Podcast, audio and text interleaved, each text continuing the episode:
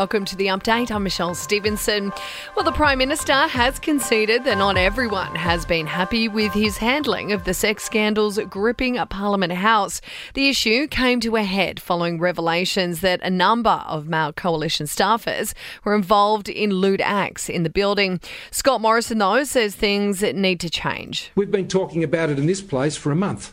They've been living with it for their entire lives. And the women listening to me today know that to be true. Now, off the back of this, there is a push within the Liberal Party to introduce quotas to help elect more women to federal parliament. The PM indicating he's actually open to the idea. Senior Government Minister Karen Andrews says it could help address the gender imbalance. We can't continue doing the same thing and expect a different outcome. So I'm certainly open to a discussion about um, quotas. 10 million Aussies are currently under severe weather warning spanning several states. The Bureau's alert stretching from Queensland to Gippsland in Victoria. Another 30 millimetres of rain has fallen over parts of Sydney, which are experiencing some pretty major flooding, but the skies are starting to clear now.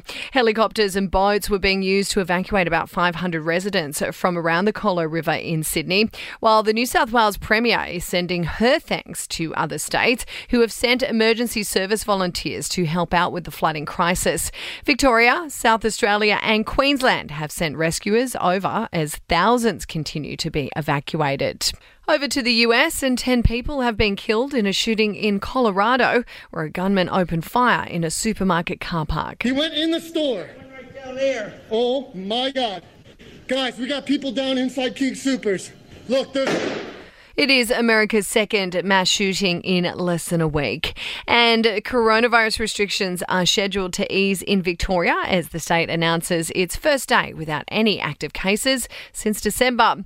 Taking a look at sport and Thursday night's AFL clash between Collingwood and Carlton will likely host Australia's biggest sporting crowd in over a year.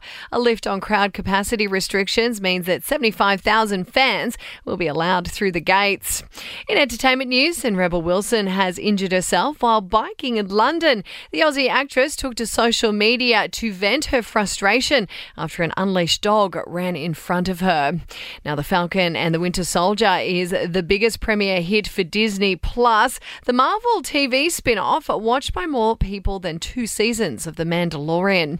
And Taylor Swift has surprised a young fan with a box full of swag. It's after the inquisitive girl sent the pop star a challenge to respond to her her seven questions, which she did.